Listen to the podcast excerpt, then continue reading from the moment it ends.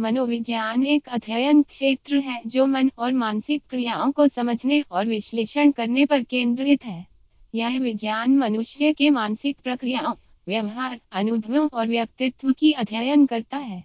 मनोविज्ञान के अंतर्गत विभिन्न प्रश्नों का अध्ययन किया जाता है, जैसे कि मन कैसे काम करता है, व्यक्तित्व का विकास, संज्ञाना, ध्यान, सीखने और स्मृति की प्रक्रियाएँ, भावनाओं और भावनात्मकता, बाल विकास सामाजिक प्रभाव मानसिक रोगों की व्याप्ति आदि।